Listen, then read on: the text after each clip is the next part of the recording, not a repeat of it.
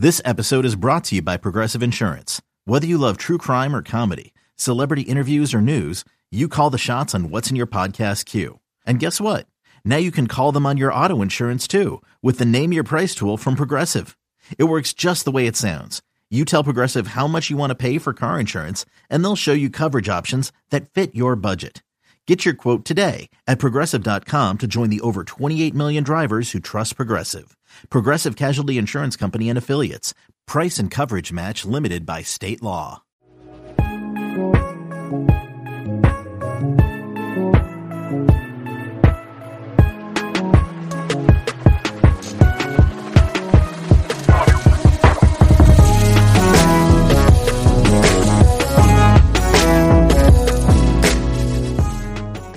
Welcome to another episode of the No Ceilings podcast. I am Tyler Metcalf, joined as always by Tyler Rucker. Rucker, we made it to 50 episodes. How are we doing?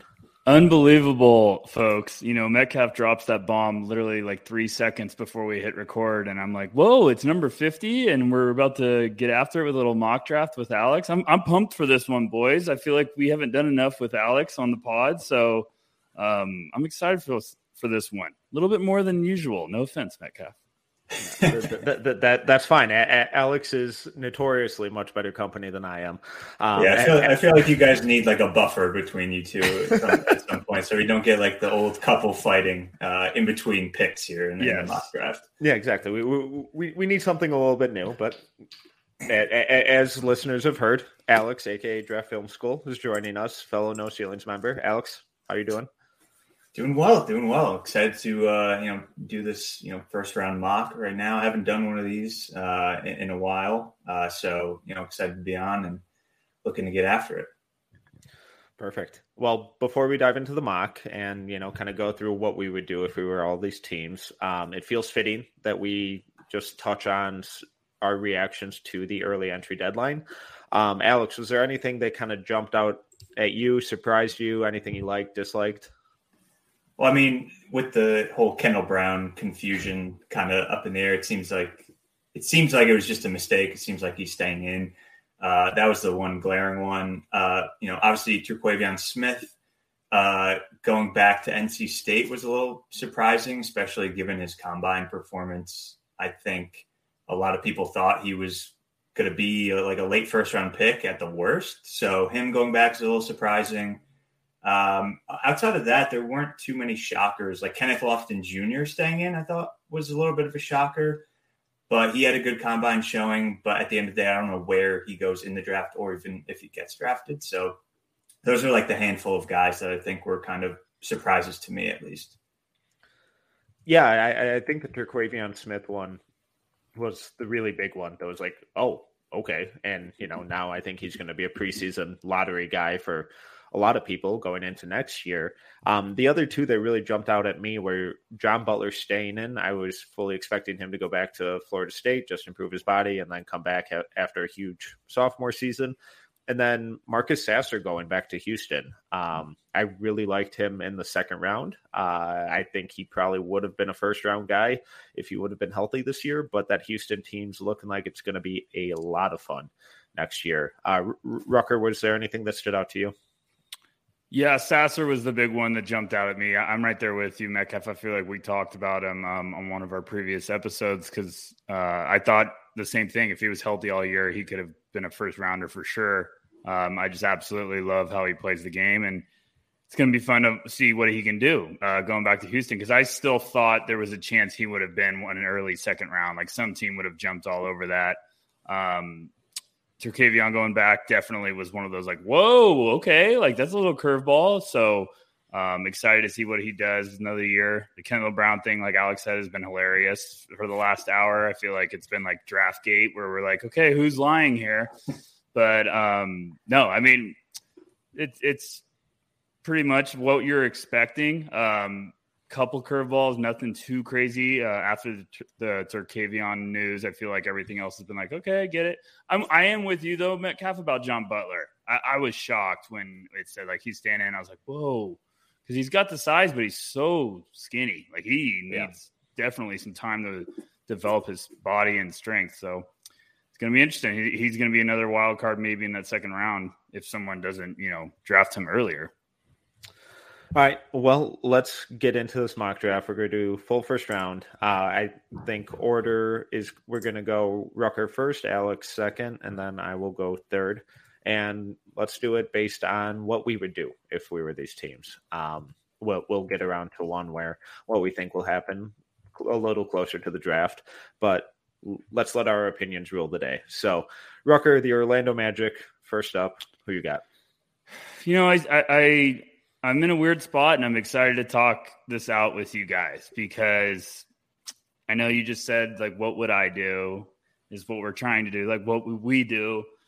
And Chet's been my number one guy all year, but I'm a little just shocked at how much buzz Jabari's getting, and I'm starting to warm up to the idea of you know the the philosophy of the Magic taking him at number one. I get it. I get the upside on both sides of the ball. I understand maybe if they're loving what they've had last year with Wendell Carter, and they're thinking maybe Jabari can play next to him, and they got upside with their front court all of a sudden.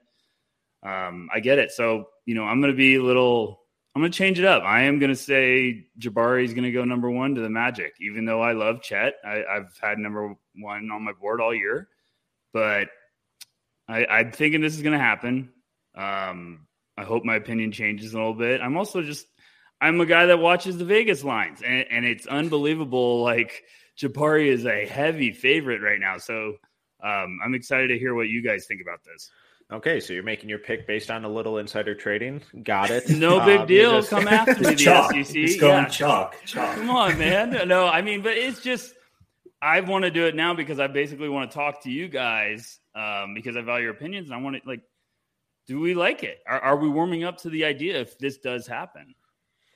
And I, I have liked Jabari all year. He's been number two for me for ninety percent of the season. Mm-hmm. Um, I would still just go Chet. Um, I, I, I think Jabari's the easier fit, but I think Chet has some much higher upside. Um, but you know he's been my one all year.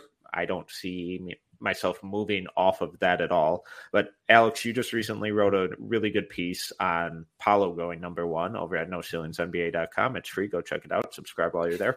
Um, so, Alex, would you lean Jabari? You thinking Chet, or would you go Paolo? Uh, I think I would go Paolo for the Magic. I think they really are just they need some sort of offensive engine and shot creator and scorer. They were the second worst offense in the league last year. I think Paolo can come in right away and be their number one scoring option. Not to say they'll be a good team or anything like that as the, as him as their number one scoring option, but I think he would give them some much needed scoring versatility that this team needs. Um, I get the Jabari fit. I think Jabari fits with pretty much any team, just yeah. given his size, shooting, defensive versatility. Chet just has, you know, unicorn potential. You know, I hate that term unicorn, but like he literally is like we don't know what he's going to become at the next level. So the intrigue is there. And I think he has a higher floor than what people tend to think, just given the body concerns. But I really, at the end of the day, I don't don't think you can go wrong with either three of these guys at number one. Well, Alex, you do have the second pick with for the Oklahoma City Thunder. Um, would you go Paolo here, or would you lean Chet? So this is interesting because I was just on the Topic Thunder pod last night, and we were talking about like if Chet goes one, what would I do? And then in that situation, I would take Paolo, but I think I'm going to take Chet at two. If he's on the board, I think there's enough intrigue. OKC really needs rim protection, some sort of you know defensive versatility at the five. I think Chet kind of fills that. He'd be a great pick and roll partner with SGA and Giddey. Can pick and pop, add much shooting at the big man position. OKC doesn't really have much shooting at any position. So I think Chet could could add a few things. Paolo, you already have really your offensive guy with SGA as a shot creating engine. You have your playmaking with Giddey and SGA. So Paolo isn't as needed his skill set. So I think Chet at number two here kind of makes the most sense. What do you guys think? Yeah, and that, that that's exactly what I would do. I think it fills a need, and I think it's the the higher upside for me personally. Rucker, where are you at? Yeah, I, I think Presti would be pretty pumped out of his mind if, if Chet was still on the board there at two. Um, it, it really is going to be fascinating because we're, we're talking this all out. I like how the first pick we all had our own different flavor. It's like look at the versatility, folks. This is awesome. But um, I just wanted to bring up like even even Alex bringing up Paolo at one, I'm like, well, if they love Jabari, why would it Paolo be then like a, a, heavier contender for number one? Because I agree with Alex, like they need that guy, and Paolo immediately could just be an offensive force. But staying at two, yeah, I, I like Chet there a lot. I think him landing with OKC probably perfect for for Chet to develop and and really have some patience to turn into the player we think he could be. All right. Well, at number three, I have the Houston Rockets, and as tempted as I am to mix things up, get a little weird, maybe go Jaden Ivey and create the most athletic backcourt in the league, or maybe even take a bigger flyer on like a Dyson Daniels, who fit wise I actually really like in Houston, and apparently, I believe it was Givony who was tweeting out that they're that he's now getting top five buzz. Um, it's still a little too aggressive for me, and I still think Paolo's pretty clearly the best talent available here um, at his size, his combination of scoring in the mid range, in the interior, and then passing. I think that's a really fun offensive fit next to Jalen Green and Sengun down low. Um, I think the defense will continue to be a disaster on that team, but when you, excuse me, when you're in the stage of team building that they are, drafting for fit and especially defensive fit doesn't make a whole lot of sense. So I think the home run swing on Paolo is a pretty no brainer, even though it feels a little boring at this point and like he's kind of locked in based on reports. Do we think this is arguably Paolo's best fit in the top three? Like I know Alex is, is saying about Orlando, and I, I really do like it makes all the sense in the world if Orlando liked him. But if it doesn't happen, do you think there's an argument that like Paolo going to Houston might be the best thing for him? I, I don't know. I mean, Metcalf mentioned the defense. Obviously, I'm a little higher on Paolo's defense, but I think the Houston defense overall will still be pretty bad. You're going to mm-hmm. have a lot of young players who are primarily offensive guys when you're looking at Paolo, Jalen Green, uh, KPJ, Alperen Sengun. Um, you know, the only one like defensive minded guy they have really on the roster is um, Garuba, who didn't really play a ton. He got a little more burn at the end of the season, but uh, I don't know like how the fit will be. But at this point, Paolo I think is clearly you know the best on the board. And like Metcalf was saying, I think you just got to go best player regardless of fit. I do think that him and Jalen Green are could be a pretty dynamic duo. Kind of one is like a hyper, you know, like hyper athletic guard. The other one is kind of a bruising power forward scoring option who could score at three levels. So I think it would be really, really intriguing offensively. And the defense is kind of up in the air. Yeah, and if we're talking just purely fit, I, I kind of like flipping Paolo and Jabari, where you bring in Jabari's defense to the Rockets, and then that off ball shooting or him with that shooting playing off of Jalen Green, I think that would be a lot of fun. Um, and then Paolo as that kind of interior, you know, mid range creator and scorer and initiator for Orlando while being backed up by a guy like Wendell Carter Jr. defensively. I think that affords him a lot more leeway to expend a lot more energy on offense and be that hub um, and not worry too much about the defense. Um, I don't think it's going to be a disaster for him defensively, but I also don't think he's going to be a positive. So I, I, think actually just flipping those two, if we're talking purely fit, would be a lot of fun in both scenarios. Yeah, I agree with you there. I mean, if, if if it came down to it and you did flip those, I would probably be like, those guys ended up in the perfect spots, each and every one of them.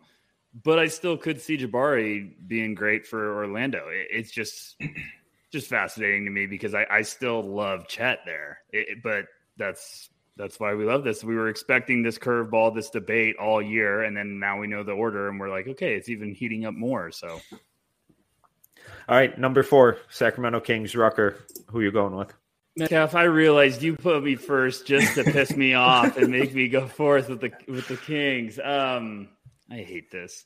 Um, you know, I, I know everyone right now should know how I feel about Keegan Murray, but I, am tired of doing the same thing with mock drafts. I'm gonna I'm gonna get weird. I'm gonna give Kings fans a headache. So we're gonna take Jaden Ivey because he's the best player available on the board. I don't know what they're gonna do with that backcourt, but I also think the Kings are in a spot where they just if they believe Ivey's a potential star, they can't pass him up. And who knows what happens with De'Aaron Fox? Maybe they look to trade him. Maybe they just want to keep adding talent and, and upside. And um, I know Davion Mitchell showed really impressive strides the second half of the season. Who knows? Um, I, I, think that's going to be the hot spot to try to trade out. I, I still believe that that probably is going to be Sacramento is going to be active. Monte McNair is probably going to be in a spot where he's like, "Hey, let's get some more assets if we can move back a couple spots and make this a, a little bit of a smoother pick. Like maybe they get Detroit or Indiana to to come up from five and six to get Jaden Ivey if they want. But that's where I'm going for right now because we don't project trades here. Alex, how do you feel about that? Well, as the person who's picking next, I'm upset because I wanted I wanted Jaden Ivey next to Cade, but no, I think I think you throw out fit still with the Kings and you take Jaden Ivey. I think the fit with Fox is obviously weird because they're both kind of these really fast guards who like to attack the rim. Neither of them are lights out shooters. I think Ivey's a better shooter. But at the end of the day, I think you just take him. I think he's clearly better than the rest of the guys on the board. And he's like, my top four is on a tier on its own. I have Jaden Ivey kind of in that top tier. Um, I see him like I could see a case for him going one, two, or three. Uh, you know, the upside with him and his athleticism is just a real game changer. And getting him at four, I think, is really good value in this draft. Yeah, and I, I, I've come around to not hating the fit as much as I, you know, initially did. Um, and I think the reason for that is because I keep seeing all these arguments that Jaden Ivey has to have the ball to succeed, and I don't get mm-hmm. that at all. He that wasn't the role he played this year, right, and right. he succeeded quite a bit. Like the, the way this guy runs off screens, runs in transition, cuts, it's really effective. And his best shooting is as an off ball guy. So, yes, I think he, you know, the, the bigger impact will come when he's on the ball because it, it's like that for everyone. But I think his off ball effectiveness is really, really good. And I, selfishly, you know, I would love to see him in Detroit with Cade, but alas, Rucker is dashing our dreams. So, yeah, uh, shake it up. Alex, who are you countering with? Yeah, I'm gonna I'm gonna shake it up a little bit too. I feel like this might be a surprise pick, but I'm gonna go Bennedict Mathurin. Whoa, it is a here we go. All right, the gates are open. Here we go, folks. Wow. So, you know, I love Cade, and I think he's going to be, you know, a star and if not next year, you know, the year after. So I think you can draft for fit a little bit here. And I think he fit, I think Mathurin fits right next to Cade pretty nicely. He's a really good athlete. Uh, we see him, you know, he's a great cutter off ball, uh, great movement shooter around screens. He can attack closeouts off the weak side. I I just think he's like the perfect fit right now. I, I would have taken Jaden Ivey was on, on board, obviously, but you know, I'm looking at the options. Um, you know, I do like AJ Griffin a lot, but I think Mathurin is just a better plug and play guy. Keegan Murray, you know, I don't know. I don't know like how he would fit overall with that team. I think I'd still go Mathurin over those two guys. Those are the three guys that I think are kind of in contention for me at this pick. But at the end of the day, I think, you know, Detroit could be closer to contending than people think. Like if Cade takes that next step, next year and they're in the play-in, it wouldn't really shock me. So getting a guy that from day one could probably be your starting shooting guard, I think is really valuable at pick five. And I think him being like a 38% three-point shooter off movement and just playing off of Cade would, you know, pair pretty nicely in that offense. Rucker, you're the Arizona guy. You like that fit? Yeah, I actually do a lot. Um, and, and, I do think Detroit could shake things up, like Alex is hinting, especially if the top four go in that order. Because all it, you know, we see it every year with the draft, especially in the lottery. There's going to be a couple picks that are curveballs, like one or two, and and, and we're going to be all shocked.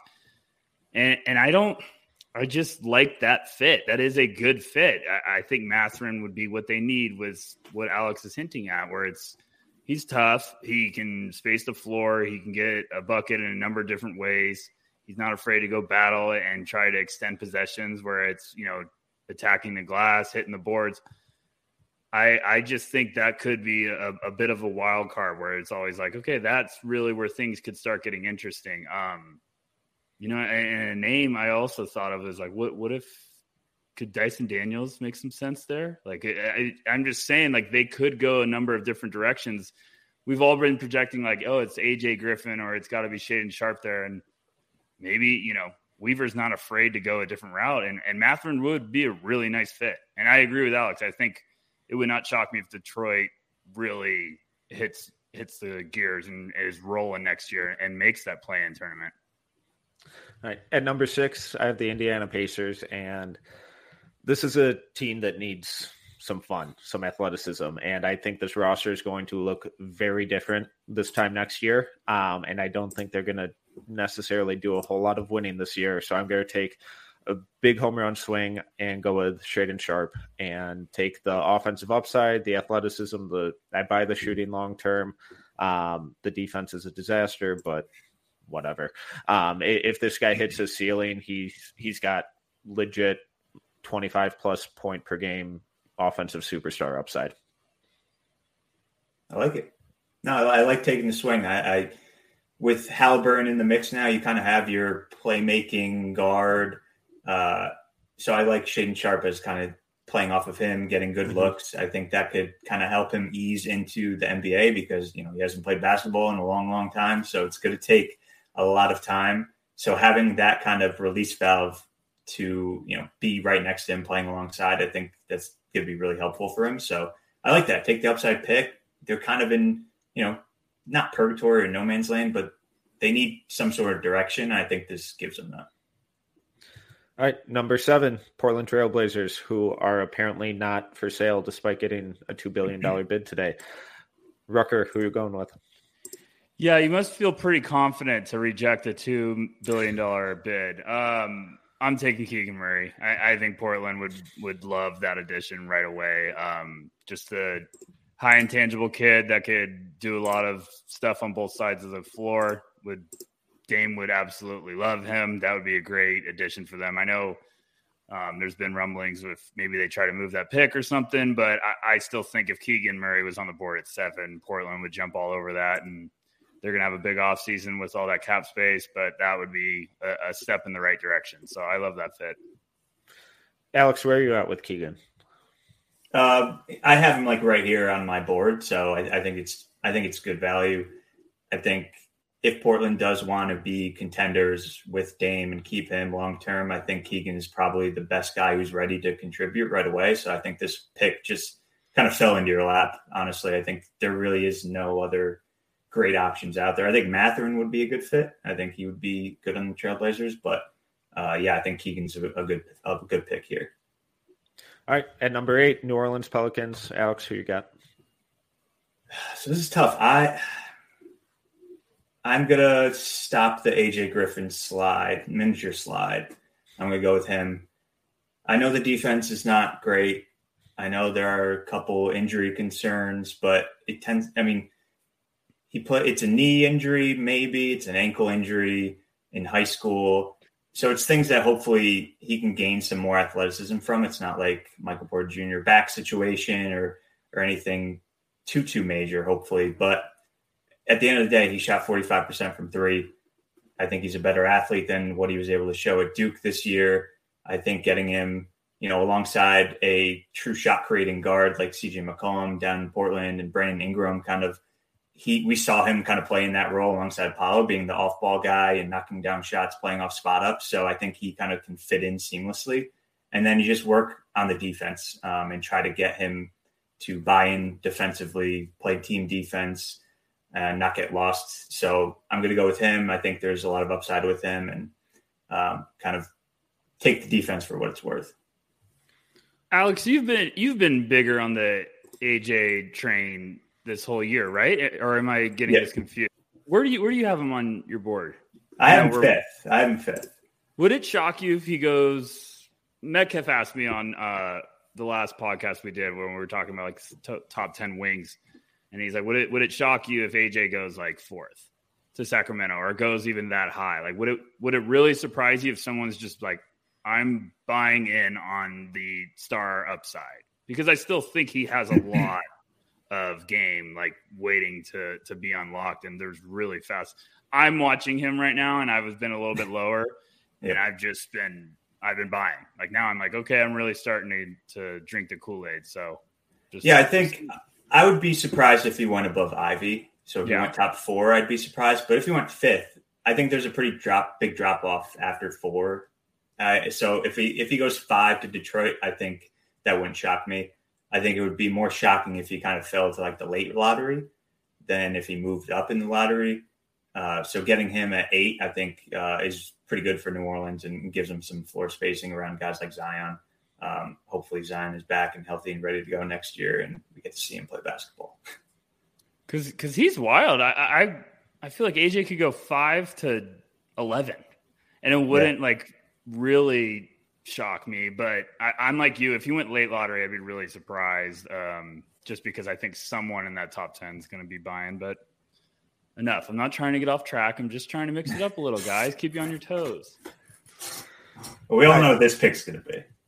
Probably. Yeah. Like let's, let's move on. Who's ten?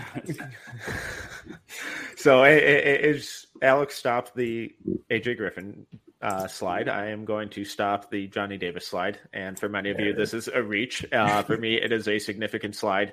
Um, for, for me, this is just drafting best player available. Um, I wouldn't be surprised if the Spurs ended up going with like an, an Ousmane Dieng or Dyson Daniels here. I think a DeJounte Murray, Dyson Daniels defensive backcourt with Devin Vassell would be pretty nasty and kind of a lot of fun. Um, but I think Johnny has a lot of the sim- or a lot more similar defensive impact that Daniels does um, with a higher offensive upside. So I, I, like the way he fits into that roster, um, even though it's not necessarily a need. But I, I think he complements both Murray and Primo uh, pretty well in the long long term. So going Johnny Davis. Yeah, I, I'm still convinced that if he was on the board, I don't even know if the Spurs would let him pass because they might just be too in love with the type of kid he is and the player he is. But I could see that being Dyson, like you're saying. So Metcalf stops the slide. I get it. You get him in top 10. I'm still convinced you got a cut from the agent. Stay out of my pockets. Don't worry about it. and and I, I'm just sick of seeing him go number 10 to the Wizards in every single mock draft ever done. So I, I had to force a mix up. But Rucker, number 10, Washington Wizards. I, am going to take Dyson Daniels here. Yeah. I I, uh, I, like that fit a lot for Wizards fans. I know some fans gave us some beef on our No Ceilings post saying that we were uh, confused by their roster and what direction they would go. And it's like, easy, guys. We're just saying like they they could go in a number of different directions, especially when it comes to the best player available. And I think if Daniels was on the board, they would jump all over that. They would be like, who cares of our roster? We need talent, and Daniels has the talent to be one of the higher upside guys in this class. So that would be an easy selection for me. See, Wizards fans, just just come right at me. Come ask me. I got the answers. No, so I, I think I was the one who like explicitly said in that post, I don't understand what this team is doing besides just adding things. Um, which is what they've been doing. Go look at their roster and tell me that they're just not adding things. Um, but I, I have always loved Dyson Daniels to the Wizards based on fit and talent. Um, I just don't think he's going to fall there on draft night. Um, from an offensive standpoint, I think he's a perfect connector at the point guard position. I think he improves their perimeter defense immediately. Alex, where are you at with Daniels? Yeah, I think this is probably his best fit uh, out of the top 10 group, but I do think he'll probably go a little earlier than expected. I do like him kind of playing next to Bradley Beal, as you mentioned, as a connector piece, can play make and defend. Hopefully the shot improves. I'm I'm you know higher on the shot than a lot more people. Uh, so I do like Dyson Daniels here at 10. I think kind of like a no brainer pick. All right. Well, at or sorry, Rucker, you, you no, I, well, I was just gonna say um, because I just keep you know throwing tidbits. I'm throwing really hot questions right now. We all think he's gonna go earlier than this. Where do we think he could go? Like, what would surprise us? Like, I think New Orleans. I think yeah. he can go there. I think even if Indiana, you know, takes a swing on him at six. I don't see Detroit going for him at five, but I think maybe six, seven, eight range you can go. Yeah. I feel like Indiana's the name I haven't really been focusing on enough, but I just was looking at that. I was like, Indiana might throw a curveball and, and be intrigued with him. I could see that. So, all right, Metcalf, keep doing what you're doing. All right. Someone's got to keep this train on the tracks. um, Alex, number 11, your New York Knicks. Uh, just so you're clear, Ty Ty Washington is still on the board, as is Kennedy Chandler. Uh, I, I, believe JD Davidson's name also hasn't been said. So if you need a point guard, oh. I think there are a few options. No pressure. Who you, who are you going with? Metcalf has been waiting to use that joke for at least 48 hours. So I, have been rehearsing it and everything. yeah, great delivery. It was, it was perfect. So this is my nightmare scenario for the Knicks Perfect. at 11. Like all, all my, you know, top 11 guys are gone or top 10 guys are gone. Uh, so I'm going to take the home run swing, go Ousmane Dieng. Um, I would not draft for fit right now if I'm the Knicks. You don't know what's going to happen with Julius Randle. If they trade Randle, then what does this team look like next year? What do they get back for Randle? So there's just a lot of things up in the air. So I'm going to go with the highest upside guy right now, who is, uh, you know, Dieng is just very intriguing. 6'10, playmaking, guard, wing, forward. Um, really came on at the end of, you know, the LBL, uh, NBL season this year. Um, I think he can shoot the ball or shoot it enough. And I really like his passing, playmaking. He definitely needs to bulk up and work on his finishing. That's kind of the, the biggest red flag for him. But at the end of the day, I think right now, the way the draft fell at 11, I think you just take the highest upside guy, and that's that's Dieng. Rucker, we we've both talked about our complete 180 that we've done on Dieng. Um, fit wise, home run swing wise, just best player available. How how do you feel about that? It's a name we haven't really connected to the Knicks mm-hmm. um, mm-hmm. a whole lot, which is I love doing mocks like this because it's like educate all of ourselves about what could happen, what could be the curveball, like pre- prepare for doomsday, you know. And it's like Alex said, you, you look at the board and it'd be like, okay, the Knicks would be in a tough spot. This would be the perfect nightmare, like Alex is saying, because you'd be like, oh man, what direction do we go in? Um, you know, last draft they traded back a couple times. Maybe they would try to do that, get get a couple additional assets. But um, I, I, still think that would be a really fun um, piece because it's like Alex saying, like that is a upside swing, but you don't know what this roster is going to look like. Um, Randle is definitely the elephant in the room. They got to figure out if they're going to keep him there or try to see if they can get someone to to buy on acquiring him. But um, you know, Dieng there makes some sense to me. I, I, would get excited about that if I was a Knicks fan. They could go Malachi Branham there. They could go Mark Williams, but I, I like it. I, I, like changing it up a little bit. So you know, Alex is smart. What a shocker! It's so annoying, man. God, well, I got the glasses on, so people. Yeah, yeah. You put the glasses on. Everyone. They're like superpowers, basically Superman, like Clark Kent. All right, at number twelve, I have the Thunder, uh, who previously took Chet Holmgren. Um, I'm super tempted to go Jalen Duren or Mark Williams and just the weirdness and just absurd rim protection that that would create. Um, but I think I'm going to go down a spot in the rotation and go with Jeremy Sochan. Um, I think he just the versatility with this guy I think is really impressive. And if the shot ever comes around, then I think he's going to be incredible. But even if it doesn't, I still think that he moves well enough without the ball, is a good enough passer, is active enough with screening and relocating. Um, that he's not going to be this total negative on offense. And then just the defensive versatility, both on and off ball, I think it will be really impressive, especially when you pair him with Chet Holmgren. So, I like huh? it. I like it. I think you got your four and five of the future defensively. And I think he's got a little more to his offensive game to unlock. Uh, obviously, the shooting, but yeah, I know I like it. I think this is a solid pick. I I would go Sochan over the two centers. Yeah, uh, if if they end up going Chet with uh, number two. Yeah, I like that fit a lot. I, I mean, that is a Sam Presti special. He would leave with two defensive, just upside monsters, and um, like Alex is saying, there's your five and four You just get now you have a real core to continue building off of, and like Sochan, Holmgren, and Giddey with their playmaking, and, and oh, that would be fun. I mean, yeah, Thunder fans should should get on board with that combination because that also could be. It's just funny because doing all these mocks like that is another guy that he could go there or he could go sixth, and I would be like, it, it, that's how this draft is shaping up. It's going to be wild. There's going to be some fireworks. Um, I'm on the board, huh? Real quick, I want to get your guys' no. thoughts on Sochan's shot. I'll I'll just mute you. It's fine. you couldn't if you tried. No, go ahead. Where, where, just where are you at with his jumper? Because I've seen a lot of very different views on it. Alex, I, go ahead. I think he's got. So I'm not like a mechanics guru or anything like that, but I will say I don't know how good of touch that he has. Uh, the free throw percentage was in the 50s, I think. Um, so that's not a great indicator.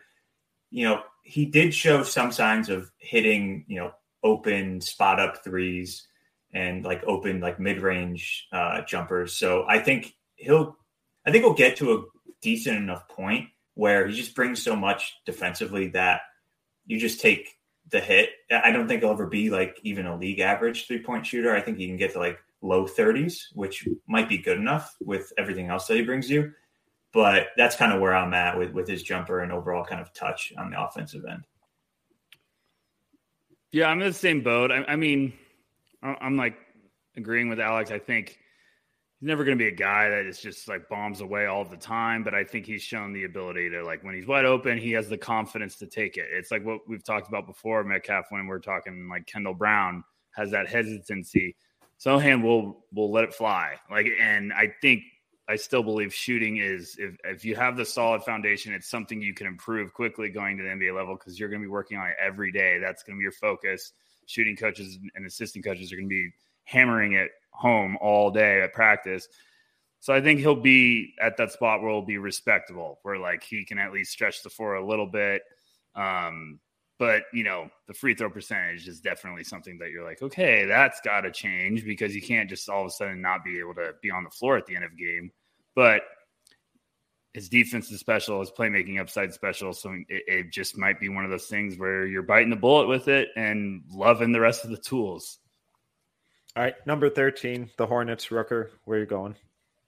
Um, yeah, I'm, I I can't pass it up. I'm gonna take uh, I'm gonna take Mark Williams here, and and I know like they could take a if they wanted to add a wing and they were afraid Cleveland what might take who they want, they could take him at 13 and try to get a big at 15. But I, I still think Mark Williams makes the most sense there for Charlotte because um, he's just going to be able to contribute right away. He's going to be ready to ready to roll, and him and LaMelo will be very very fun. So I'll keep it short and simple. All right, love it.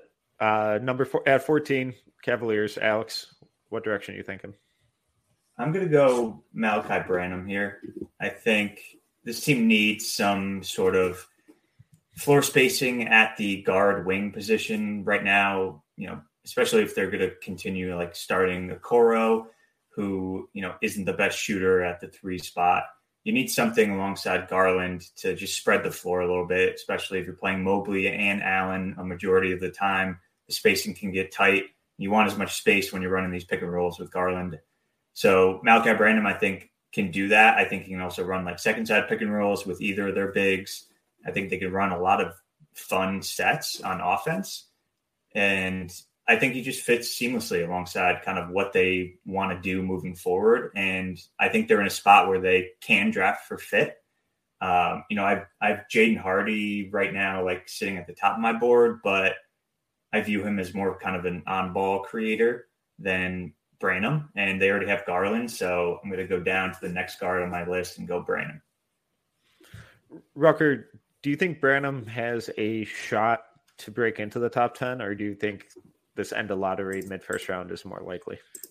I do. Um, he's another guy that could be a little bit of a dark horse to just kind of we're we're watching the draft and all of a sudden his name's said and we're like, whoa, someone someone was buying in. Someone went all in on Branham because he's been one of the hottest names. He just keeps buzzing. Um, and you never really know this time of the year when you have a stock like that that's just sizzling, it could carry you in a hurry. Um, you could start getting into that top 10. And he's been trending as a lottery guy.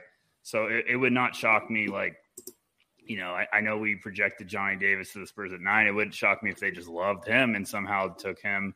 Um, you know, even like we said before, maybe the Knicks at 11. But I do think he could get into that top 10 because he just has some real special tools uh, offensively to be kind of a weapon. All right, at number 15, I have the Hornets' second pick, and I'm going to go with another guy who I think is pretty plug and play. Um, Agbaji. Um, I, I love this kid. I think his developmental story is incredible. Just the way he transformed his game from a freshman to now. Um, and I think he's one of these guys that you can put in immediately, and he'll be an awesome off ball scorer, awesome lob option for LaMelo, and then just play really good defense. Um, Alex, I, I, I haven't seen where you're at with Ochai recently. Where are you at with him? So I have him a little lower. I have him at 22 okay. on my board. Uh, I get the intrigue of a plug and play three and D guy, but he's not the biggest guy. Like if he was like six seven, uh, then yeah, I think he would probably go top ten. Uh, he's a little bit smaller, not a ton of like on ball creation, but I don't really think you need him to. So I, I do actually like his fit a lot. You know, next to LaMelo Ball, you know, we gave him Mark Williams before, so you could kind of see the lineups in your head kind of really forming nicely together. And I think he kind of adds, you know, it's funny enough that veteran presence as as a rookie next to LaMelo, and he's just a solid foundational kind of piece moving forward for them. And I think gets them kind of you know on track to be in the play-in or maybe even make the playoffs next year. Number sixteen, Atlanta Hawks. Rucker, who you got? I hate this pick, folks. I really don't. I don't like the board at all. Um, there's just some names falling down too that I'm like, yeah. Um, it's ugly, but I'm I'm gonna take Tari Eason here. Um, I, I know they took Jalen Johnson last year. I understand every Hawks fan pointing me out and saying that, but I do think Eason the Hawks have a lot of talent and they got a lot of offense, but they need to get some guys with some defensive versatility. And, and, I really do think like Eason has the talent to to be a really really nice weapon. Like I think teams need that that versatile defender. Like when you have plenty of offensive firepower, you need that guy that doesn't need to get a bunch of buckets and he can just lock in. And, and we've seen Eason can do some some special things in limited minutes. He was coming off the bench for LSU this year. He put up crazy numbers um, in limited minutes. So I think with with how the board's looking right there, that's probably the direction I'd lean. Um, I know I'm not in love with it, but I do think that just could be a spot where they go with it. Eason seems to be one of these guys where people are either all in and have him in the top 10 or just really skeptical and have him like in the 20s. Um, Alex, what are your kind of views on Eason's game? I like Eason a lot. I think he brings a lot of defensive energy, transition, getting out, grab and go ability. I think he has some on ball game on offense to unlock at the wing forward position. That's pretty rare. Uh, I am a little worried about kind of his touch overall and shooting, but I think the shooting will get there to a respectable level. At least, uh, you know, playing off a guy like Trae Young, where defenses are going to sag off and go to him a lot. I think he'll get open looks, be able to attack closeouts. So I actually do like the the fit quite a bit, and he brings some you know much needed defensive versatility to to Atlanta, and kind of fits with you know alongside their other big men on the roster uh, with Kongwu uh, and Capela if he stays. So I think he can get minutes right away, and I think he can contribute.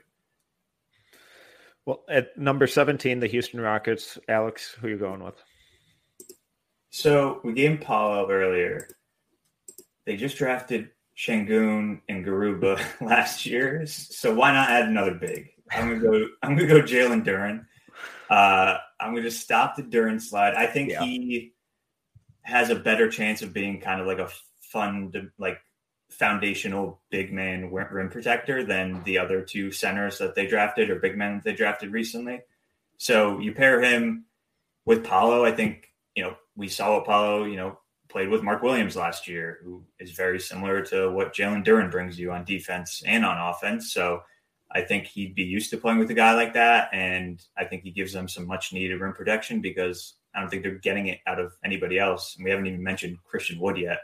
So just very loaded uh, front court for them. But you know, I think Christian Christian Wood is probably going to get traded at some point, and uh, you know, I don't know if they're going to fully be invested in Garuba moving forward. So I think I think Duren here is you know an upside swing, but also can kind of fit a need as kind of a true rim protector. So I I would be pretty stunned if Duren ends up falling this far on draft night. So R- Rucker, as we're going through this exercise, why is he falling so far? I, I think it's really important for everyone listening um, to understand that there's always a guy that falls, and, and it's I could see Duren going top ten easily because we've talked about this before. Like front offices drool over guys that are athletic bigs with size that are freak of nature, you know, specimens. And, and Duren's probably going to get someone foaming at the mouth for a front office, but you know, if he went early, some other name might fall. Like it, it's just there's always a guy that that slips through the cracks. And Duren's young, he's raw, he's going to need time to um, really develop. Um, he's going to need a patient organization. Like he's going to be 18 years old when he plays his first NBA game. That's this is insane. Like he is going to be a project. So do I think he's going to go 17th actually on draft night? Probably not. He's probably going to go earlier because he also, if he was falling, someone might trade up. Someone might be like, hey, we can go get a guy we thought we had no shot at. But um, like I said, if it's not Duren, somebody else on the board could be falling. Um, you, you, just really, really never know. And this is why I think it's important to do these kind of different mock drafts with different looks and players going places because things could get crazy this year, especially this class. All right. At number 18, the Chicago Bulls, I was about to pounce all over Duren. Um, I w- would have loved that for them. But I'm going to go with a guy that Rucker, I, I actually kind of threw this question at you our last episode, and I'm going to go with Jaden Hardy. Um, I think that he, his, I really like him as an off ball scorer. Um, I think he'll play really nicely off of uh, DeRozan and um, Lonzo, um, and then Lonzo's and Caruso's defense will compensate for him, and then it makes Coby White a little bit more expendable, who's never really found his stride in Chicago. Um, Rucker, you've been, you know, the quote unquote Jaden Hardy guy uh, no ceilings all season. Um, h- how do you feel about that fit? Yeah, I think that we we hinted on it last episode. This is where the range could get really interesting if he's still on the board. It wouldn't shock me if he somehow goes earlier than this, even with all the the buzz that he might go way later. I still think someone's going to be buying in on the the upside. And, and in Chicago, he could just be a lethal weapon off the bench in the rotation, just a floor spacer that plays off the ball. Alex, you were hinting earlier that you're a little high on Jaden Hardy too. Do, do I have a new favorite person at No Ceilings? What's going on? yeah, I'm back. I'm back in J- with Jaden Hardy as kind yes. of like a like a fringe lottery guy. So I I was never really a Jaden Hardy guy, even coming into the year. I thought he was just kind of this inefficient, you know, chucker. But I really, really liked his second half of the year ignite tape. I thought the playmaking really popped. You know, the the shot started to going a little more. He was a little more comfortable. He was getting to the rim. The finishing still needs work, but he, at least he was getting there. Uh, the defense is still kind of a bit of a mess, but at the end of the day, he was playing in a pro league at 18 years old, and he put up solid numbers. The efficiency numbers are ugly, but if you look at the latter part of the season, they got better and they you know, similar to like Dyson Daniels, I feel like the, everyone on the Ignite kind of improved throughout the season. So that was good to see. So yeah, I see, I see him as kind of this nice combo guard. And I think, you know, him going in this spot, I think is, is pretty fair. I think he's definitely a top 20 guy. Um, so him going, what are we at 18 now? Um, 17, wherever we are. I, I think this would be kind of a, a good pick right here for him to land. At number 19, the Minnesota Timberwolves. Rucker, don't fuck it up. No, I, I'm so pumped with Alex's little spiel right there. I was wondering if we could just have him re-say that all over again, word for word, because that was just beautiful. I'm happy now. This is this is the best podcast we've ever done.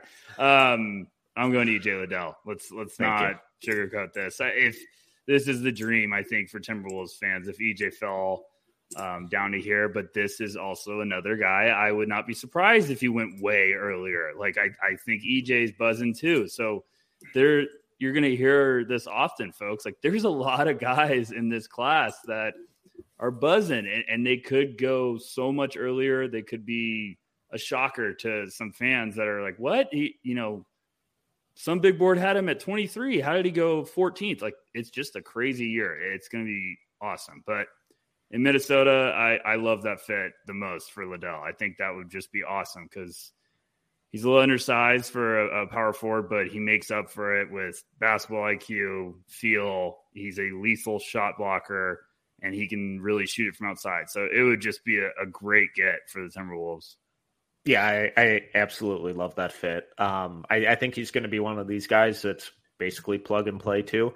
Um, and I think the shooting improvement he showed this year was really legitimate. Um, I know he still shoots kind of a flat ball, but it was on pretty good volume. And as a spot up guy, as a pick and pop guy, um, I think he's a really good screener. Um, and then, yeah, he's a little undersized, but he plays so much bigger than he's listed. He's so stinking strong, uh, really good vertical, great instincts and discipline on shot blocking. So, in terms of you know, even just based on talent and like best player available, he's not that far off at the spot for me right now. Um, and then I'm fit. It's just ideal. So I thank you, Rucker. You, you, You're welcome. you didn't screw it up. You're you're allowed back for next episode. Um, it's like it's like Cinderella getting the glass slipper. That's how perfect it'd be. I'm here all night. Thanks, guys. All right, at number twenty, the San Antonio Spurs. Alex, who you got? So we gave him Johnny Davis earlier. So, you know, I think they they're pretty much they have a bunch of different guards in the stable. I'm gonna go. This might be another wild card pick. I'm gonna go Jake LaRavia out of Wake Forest. I think he's just you know you talk about everything we just talk, said about EJ Liddell. I think it's pretty similar story with Jake LaRavia. You know, not superior athletes. Uh, you know, they're both pretty good shooters. Uh, they just do the right things. They're in the right spots defensively. They give effort.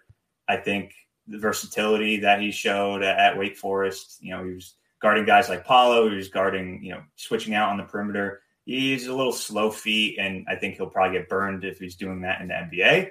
But I do think that he's strong enough to kind of hold his own down low uh, and kind of guard, you know, fours and you know threes, some of the bigger threes. So I really like his just offensive and defensive versatility and what he brings. And it just seems like the kind of guy that the Spurs will just bring in and kind of make this like elite role player out of. Rucker, where are you with LaRavia?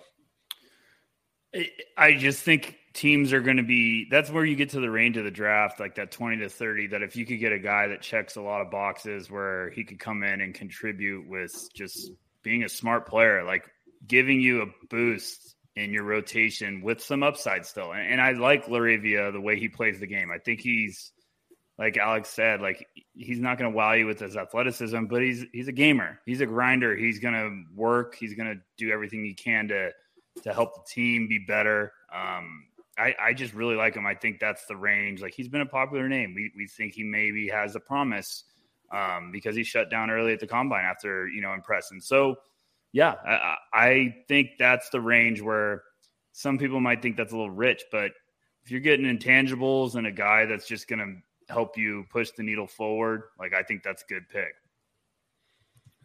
All right. At number 21, the Denver Nuggets. Um, really torn here. Uh, a couple different ways I could have gone, but I'm going to take a home run swing on a wing and hope that kind of culture irons out a lot of his bad habits, and I'm going to go with Bryce McGowens. Wow. Okay. I feel like you're slowly buying a little bit more Bryce McGowens stock, like maybe some insider trading. You're just like sort of like going behind the scenes because you you I feel like you're you're drinking a little bit more Kool Aid each day or each time we do a pod. Um, I so I have him 27 on okay. my board. But in terms of just absolute home run swings, I think he's probably the best available in this class. Um, I don't think there's really a middle road outcome for him. Um, I wouldn't shock me if he's a 20 to 25 point per game scorer at his peak. Um, it also wouldn't completely shock me if he kind of struggles to get a second contract because the shot selection never improves, the outside shot never falls, and the defense never improves. So I, I think he's kind of risky, but I like that he's going pro this year because I think a lot of those bad habits would have just gotten a lot worse with another year at Nebraska. Sort of like that fit with Denver too. Uh, we haven't really ever connected those two, and I kind of like the idea of him and Bones off the bench might be a really nice little surge of weaponry. So, okay, Metcalf, I, I see you working.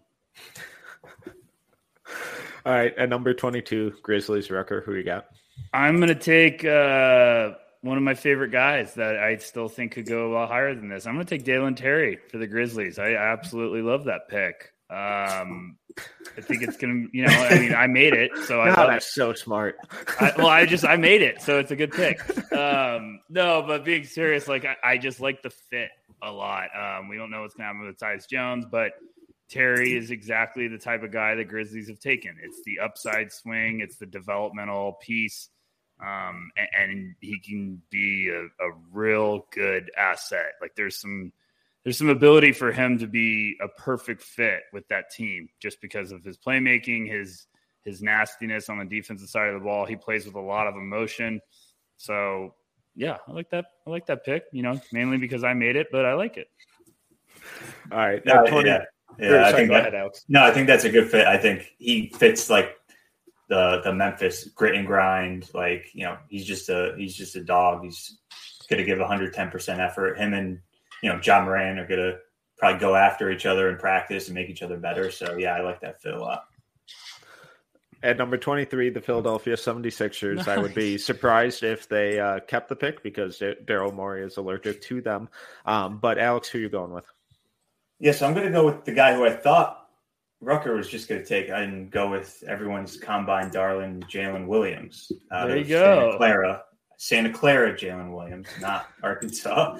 Um, I think he put him and Maxey, I think, would be kind of like a dynamic duo in the backcourt.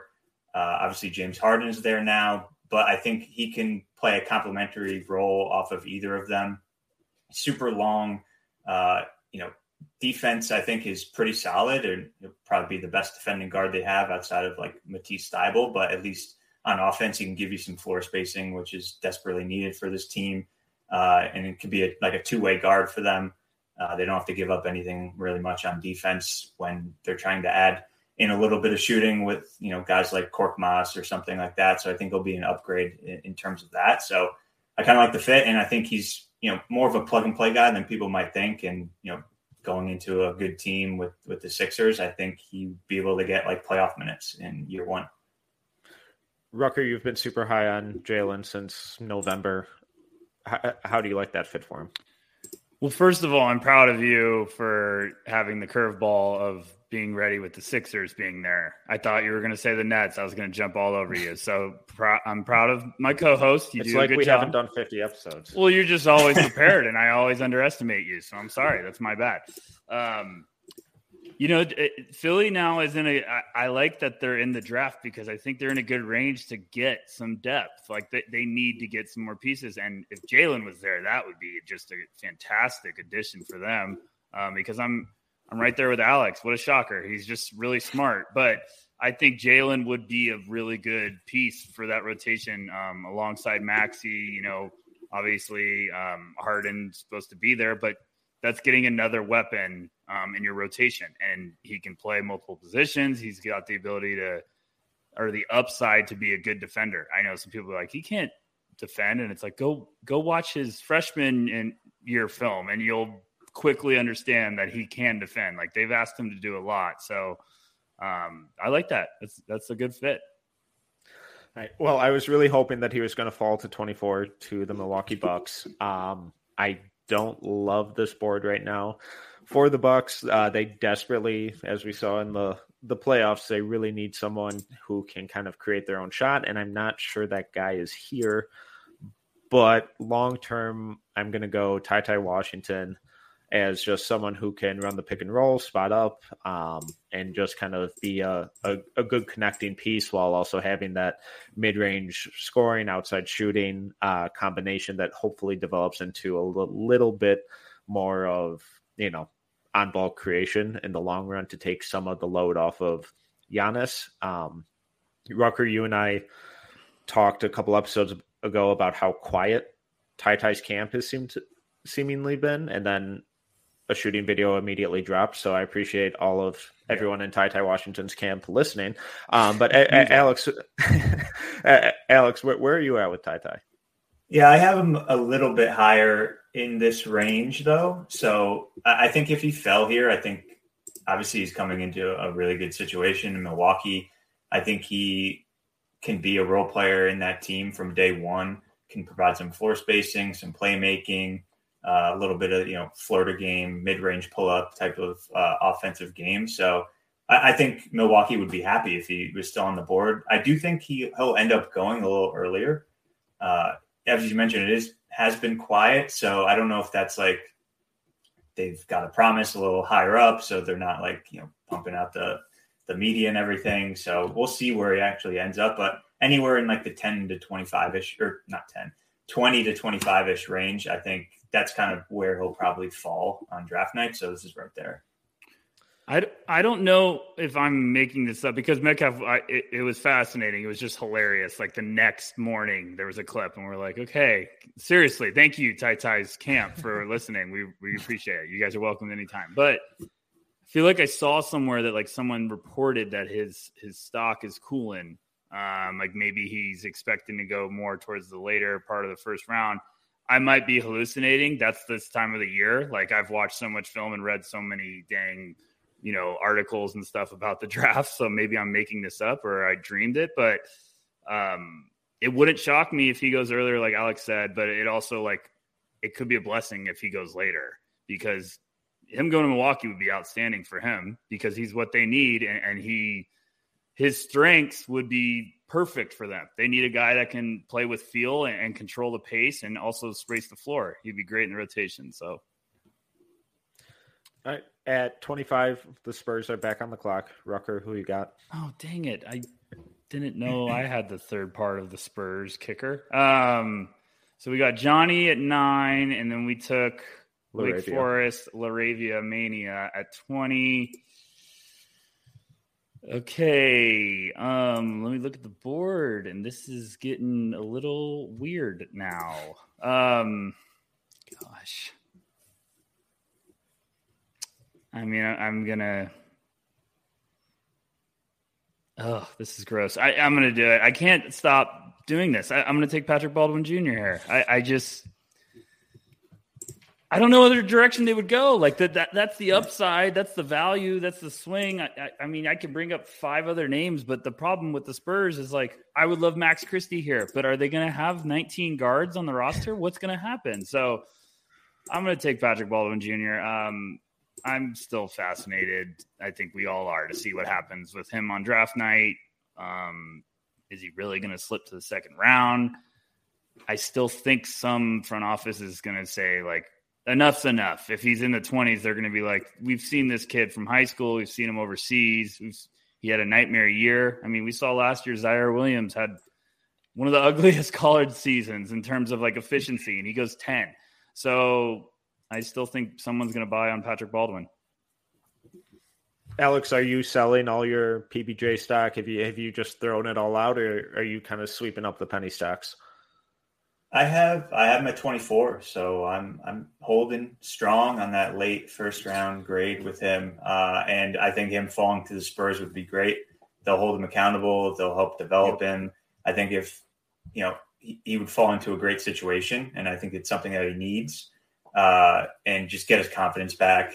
Uh, you know, he had I think he had like ankle injuries all last year too, so just get healthy um, you know, get back to that shooter that you were in high school and being a knockdown guy. And uh, I think on the Spurs, he will be able to get some minutes. Um, and even if he has to play in the G League a little bit just to regain his confidence and coming back from a weird year at Milwaukee, I think this is a really, really good landing spot for him. And I think the Spurs would be happy getting kind of a developmental project uh, with him and who was seen as like a top five guy coming into the year and getting him at 25, I think, I think would be huge.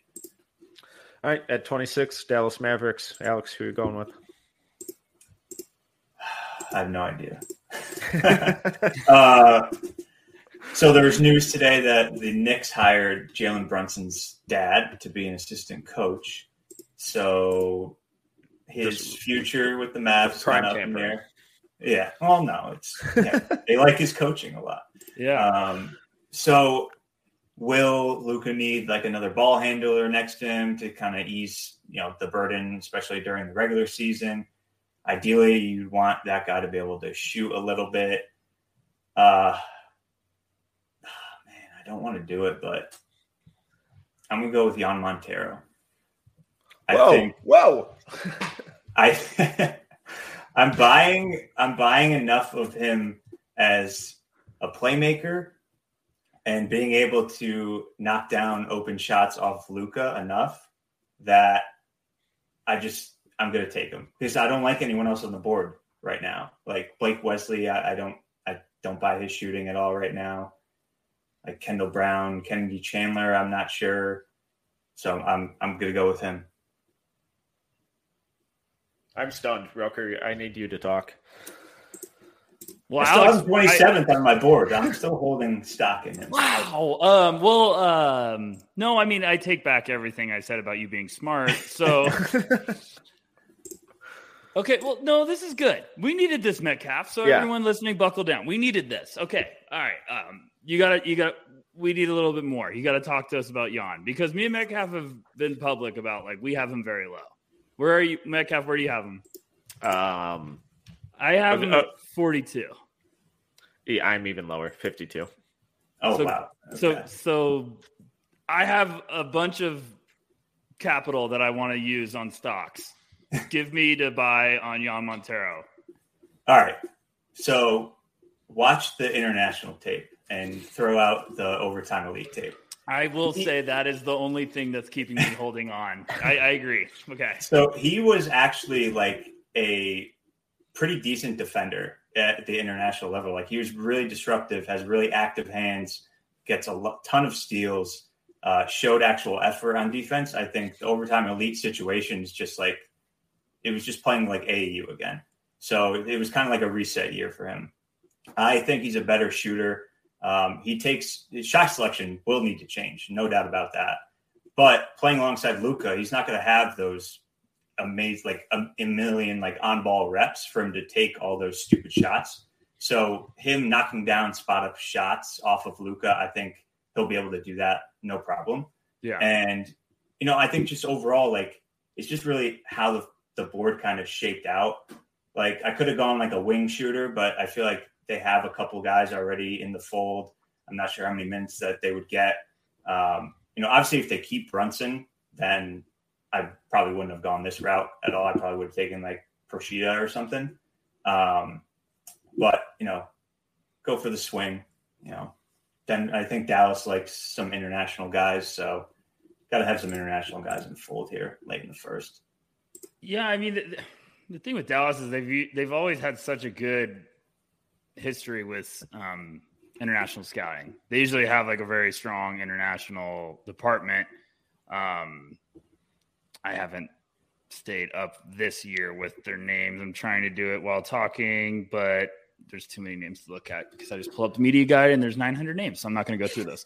Um, but if they if they're buying Montero, then that's going to be the spot where they might just jump all over him. Um, it wouldn't surprise me because that would be very telling. But I, I, I agree with Alex when it's like you watch the international tape and then you watch the overtime. It's two different worlds. Like the international one, you get excited because he makes some he makes some passes that I'm like, my goodness, like how you fit like that's tight of a window, and he's throwing them before the guys are even turning their heads, like his teammates. So he has that vision. Um, well, it'll be interesting. Dang it! Now, Alex, now I got to watch Montero International film tonight after the finals. Thank you, Instat. Yeah, thank you, Instat. Shout out Instat. Oh, that threw me for a curve. That's why I'm here. You know? Yeah.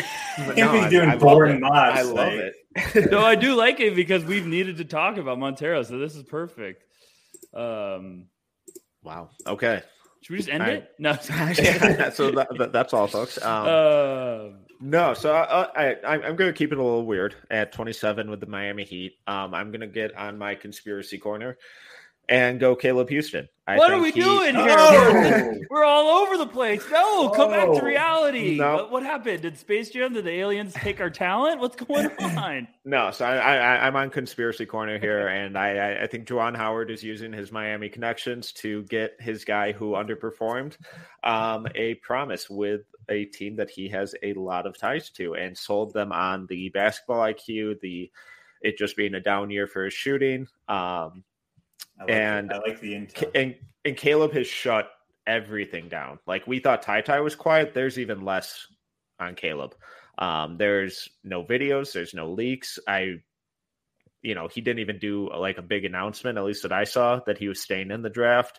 Um, he's just kind of going through the motions, and he just kind of announced that he was in the draft early and was planning on staying in the draft really early. So. I think he has a first round promise. I'm not sure that he did enough to necessarily deserve one with his play at Michigan this year. Um, I'm still holding a little bit of stock on him, but yeah, I'm, I'm, I'm going conspiracy theory here. Would you stop it with the insider trading? I'm worried that the, the feds are going to come after you. Well, if you'd stop bringing it up, I thought this was what would you do, Mock, not what Yeah. we have insider info on. And We really shifted quickly to the what would you do to the what we think might that's happen. probably my fault. I probably just I smushed the brain into a million pieces. And Um, I have him Yeah, at I'm all- 42, so I'm lower on Houstan. yeah, I have him at 41 on my board. So like, it's Uh, definitely not best player available. I, I'm just, I'm, I'm just getting a a little weird with the back end of the first round. Cause I, I, I think that I would be surprised if Houstan stayed this quiet and stayed in the draft without a first round promise. No, Yeah. makes sense. I, But he I, wasn't uh, even like invited to the combine, was it? Or like, Here, he he did get invited. He turned oh, it he down. did. He just declined it. Okay. Yeah. All right. yeah, which, which like never Never, happens yeah, yeah, unless never like you're happens. a top guy, like you're the surefire top pick, and you're just like, nah, I'm good. Okay. Yeah. And I still don't believe like people were like, oh, maybe he, we said this before on another pod. Like people were like, oh, that might be OKC at thirty, and I was like, I don't think you're turning down a, a combine for thirty. Like it has to be higher. I don't know. It's it's crazy. This mock draft is drunk. Call Uber. um, okay, I'm up. Yeah, Warriors at 28. Um, I'm gonna take Christian Braun. I'm gonna get them another locker room presence that knows how to play winning basketball. It's a pretty easy pick. I like him. I like this pick a lot better than the previous two. So I was gonna say you brought us back down to like earth. I'll uh, with, level with you a boring with a boring like role player pick, like God. plug and play three and D guy. it would be perfect for the Warriors. They Yeah, just get he'd be a lot of another. I mean, he'd be great for them. But you know, they probably won't take him. They'll take something crazy. I was about to just get the complete trifecta of chaos and just say Blake Wesley. Let's just get this over. with. Oh no. Oh no. Uh, Uh, Metcalf, should I mention that I watched Wesley the other day and I was like, uh oh, I'm starting to get intrigued. Oh god. Uh, we'll, we'll save that for another day. I, I I don't have enough bandwidth for that right now. Um, at 29, the Memphis Grizzlies. Alex, who you got? Well, speaking of Blake Wesley, no, I'm not gonna. Say uh, I do like Blake Wesley, but I don't like the fit at all. Um, I'm going to go with Gabriel Procida here. Love it. Um, getting Memphis another big wing defender who could shoot, I think just makes a ton of sense for them moving forward. They already have their point guard of the future. They already have their big man of the future. So just get as many wings in the door who could play both ways. Um, you know, kind of an easy plug and play pick here. Yeah, and R- Rucker and I have made our Gabriel Procida love known for quite some time. I love that fit. Um, yeah, at number thirty, the Thunder, who we previously went Chet Holmgren, Jeremy Sochan. Um, I'm gonna go with the guy who I think is actually gonna go a lot earlier than is gonna surprise a lot of people um, on draft night, and that's Max Christie.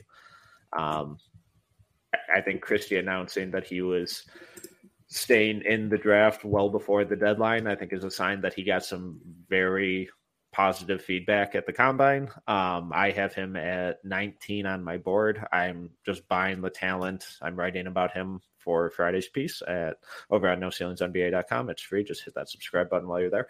Um, and I, I think he's a really good defender. I think the shooting numbers aren't a great reflection of how good of a shooter he will be long term. So a bit of a project needs to slow the game down mentally, but I really like just the, the versatility he'll he'll provide down the road. Boy, if, if if OKC left with Chet, Sochan and Max Christie, Sam Presti would be a dangerous animal at the bars that night. So it's a solid uh, haul. Yeah, that's a good haul. It's a great haul, especially with picks all over the board. But it's a good one. We got a little crazy at the end, but I like this mock because it's just it's different. It's chaotic and it you know changes things up a little bit. We don't need to have the same Johnny Davis to the Wizards every single time. Please no. Um, before we sign off, uh, were there any surprises for you guys? Names that we didn't mention, names that fell farther than you think they should have or will on draft night? Hmm. I think.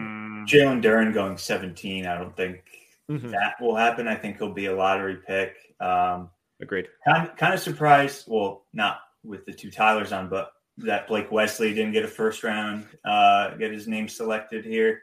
I have Sorry. at, I have yeah, wait, wait, okay. Um, so, but I just didn't like the fit with really the, the teams that I had in, in the late twenties. I liked some other guys better, so it just didn't work out. Can you tell me? excuse me. I'm trying to say this question smart. Um, so let me. Oh God, we might take a while. what's What's our favorite Blake Wesley fits? If he, I think he's going in the first first round. I know we've done a lot of mock drafts where we didn't have him in the first round. I have said just because I haven't projected him to any first round team, I still think he's going to go in the first round. But I just am trying to find a fit because I'm like, I'm like Alex. Like when it gets to 20 and he's not, he hasn't been selected yet. I it gets ugly. I don't love the fits anywhere. Um, I think maybe I Miami. Maybe Miami can get the most out of him. They already have shooting. They have Jimmy Butler, who you know in the playoffs he's like a super on-ball creator, but during the regular season, uh, you know he's hurt from time to time, so that could open up some on-ball reps for him. Um, he is a good defender, so I think he'd buy in to that side of the ball with with Miami, and you just hope they can develop him and develop that shot a little bit better. Um, so that would be kind of one of my fits that I liked in kind of the, the back end of the first. If I told you, Alex, you had to go into the lottery and you had to pick a, the perfect team, yeah, here we go. Now you, you, thought this was going to be a relaxing mock draft. Now it's the torture chamber. Yeah, I said Blake Wesley goes in the lottery. Where do you where do you think would be his best fit? I'd say Cleveland. Yeah, probably Cleveland. You could play defense, add defense to like Garland's offense, so they could play off of each other. I would be a little concerned about the overall floor spacing if you're gonna start him alongside like Okoro and and the the two bigs. I mean, yeah, other like Washington at ten, like playing with Bradley Beal, you kind of get both six five dynamic guards who can shot create and do a little bit of playmaking each. But outside of that, nothing really popping off the page. Because if he, if he, if that buzz about him in the lottery is true, I'm trying to figure out who is it, who is the believer, and I, I do think Washington's the name that I'm not picking on Wizards fans, but I just think that's the name that where it's like maybe they're buying. So that's all I had to ask. All right. Anything else, guys? No. Thoughts, burning questions. Can we get a, can we get a game one prediction from Rucker in the finals for Celtics? Um, I like Boston tonight. I do not like them in game two. There you go. Okay. I, I think Boston will be pumped up, fired up. I I also am just horrified of Curry hitting his first three shots. Um, but I I think Boston's dealt with Boston's road was really brutal to get mm-hmm. there. Um, I, I could just see it being a, like it's it's going to be an awesome series. I really do think it's going to be fa- fascinating like matchup, but um, I could see the the Celtics defense being a little bit of like a oh, okay, this is this is another animal compared to going against the Mavericks and stuff like that. But you know, as I say this, people will hear this tomorrow, and the Celtics lost by thirty, and I'll be crying for a week. Well, that's that's why I asked. I wanted to. No, I don't want that. um, I don't know. It's going to be a great series. I think it's going to be some really good basketball. I, I do. So, what do you guys think? Yeah, let's let's let's. I mean, we're due we're due for a good series. It has to be, you know, close games, game seven, at least six games. Give me six good basketball games. I give me a game one prediction, both of you. Oh, game one, uh, Celtics plus four. Yes, I got Warriors double digits and Warriors in six. Wow. We are now looking for a new co-host of No Ceilings. Oh, are you quitting? No, no. you turn in your playbook. Um, no, I mean uh, that's all I got. I'm gonna go sweat and pace around the room until tip off. But I mean, you know, it's on ABC or ESPN, which it says tip's gonna be six o'clock um, my time, which really means it'll be like 20 minutes after that because thanks ESPN. But I'm excited. Um, thanks, Alex, for coming on and doing this. This was a good yeah. one. I like this. This was fun. a, a, fun yeah, little exercise. Also, for everyone, I'm just going to plug it right now as my goodbye. Thank you for everyone that's bought the draft guide and gotten our merch and everything at NoCeilingsNBA.com. It's been awesome. We're just so pumped. So that's all I got to say. Drafts in 21 Absolutely. days. No big deal. Alex, go ahead, plug away. Thank you for your time.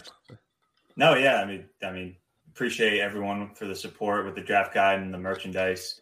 Um, you know, couldn't do it without you. So yeah, go follow me on, on Draft Film School.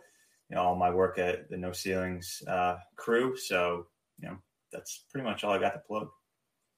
Right. Well, once again, I'm Tyler Metcalf. You can follow me on Twitter at Team Metcalf11. And like these guys said, thank you so much for the support that you've given us. Um, it's been incredible. The draft guide and our merchandise is now for sale at noceilingsnba.bigcartel.com. The link will also be in the description of the podcast.